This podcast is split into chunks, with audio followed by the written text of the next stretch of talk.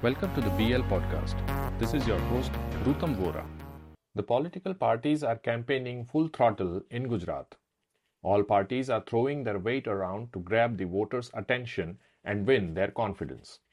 However, scanning through the data of past poll records shows that the state's cooperative dairies hold the key to as many as 88 assembly constituencies out of the total 182 in Gujarat. To understand this better, we need to take a dive into the past.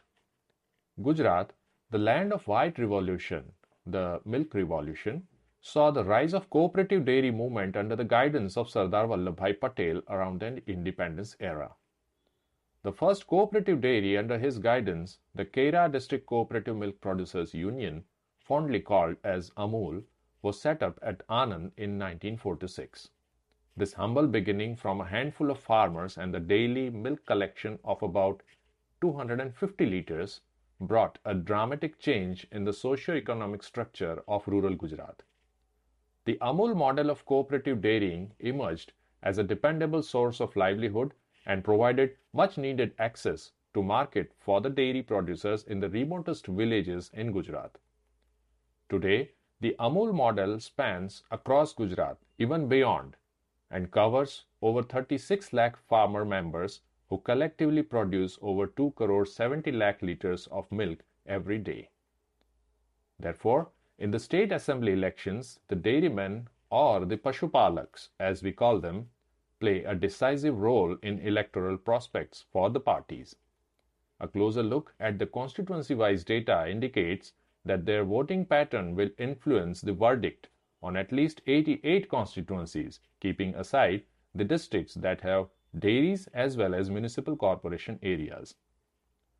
Notwithstanding the issues of high cattle feed prices and the deadly viral infection of lumpy skin disease, the dairy leaders believe that the Pashupalaks of the state would vote decisively most likely in favor of the ruling Bharatiya Janata Party, much unlike in 2017 when the BJP had to struggle in a close contest with the opposition Congress. In 2017 elections, out of the 88 seats that are under cooperative dairies influence, BJP had secured 42, while the Congress got 40 and the remaining 6 went to others, including independents.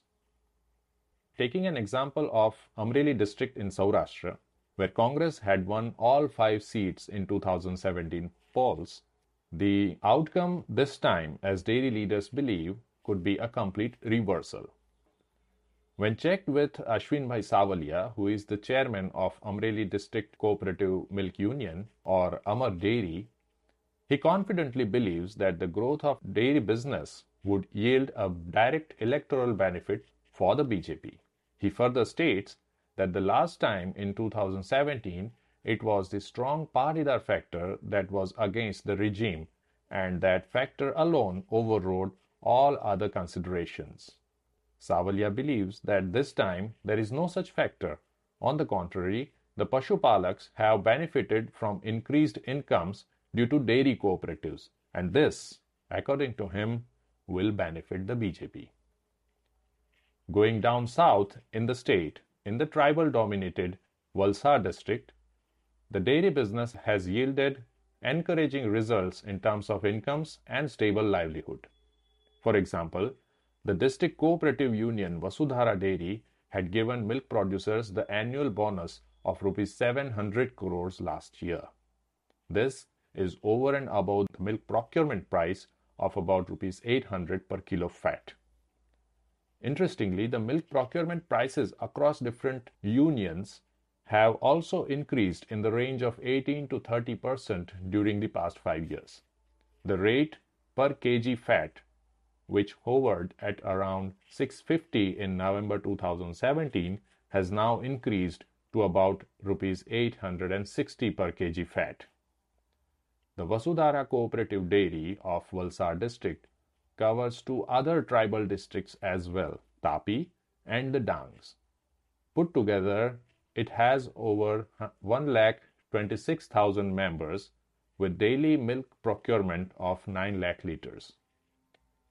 When we spoke to the chairman of Vasudhara Dairy, Gaman Bhai Patel, he mentioned that most of the dairy producer members were tribals, and the multifold growth in the dairy industry over the past few years has brought visible change in the lives of these tribal communities. There is no anti incumbency, rather, a strong pro incumbency. That is what Patel senses from the ground. In 2017, BJP had won 7 out of the 10 seats in these districts. The BJP, however, faces a tougher challenge in rather strong dairy pockets in North Gujarat and at the milk capital of India, Anand. The largest concentration of dairy industry is found in North Gujarat, where Banaskantha, Sabarkantha, and Mehsana districts. The dairy unions of these districts put together have over 16 lakh members, collectively producing about 1 crore 45 lakh liters of milk every day. The three unions together generate incomes of over 28,000 crore rupees annually. But out of the 24 seats spread across these three districts, in 2017, BJP won on just 12. Congress on 11 and one went to the Congress supported independent candidate on Vadgam seat. Similarly, in the Anand region, where Amul Dairy has the influence over 13 assembly seats, BJP could secure only 5, while 8 had gone to the Congress in 2017. The Congress has retained its stronghold on these seats for the past two elections. The poll outcome in these regions as well as in Saurashtra will be something to watch out for.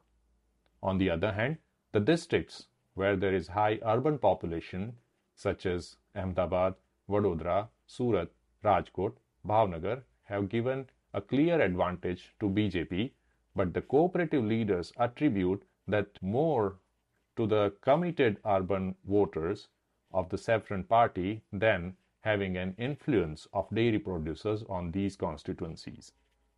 It is to be seen which party gets to win the confidence of dairymen in the given current scenario. The 89 seats of Saurashtra and South Gujarat regions will vote in the first phase on December 1. The campaigning for the same will end tonight, whereas the 93 seats of Central and North Gujarat regions will vote on December 5.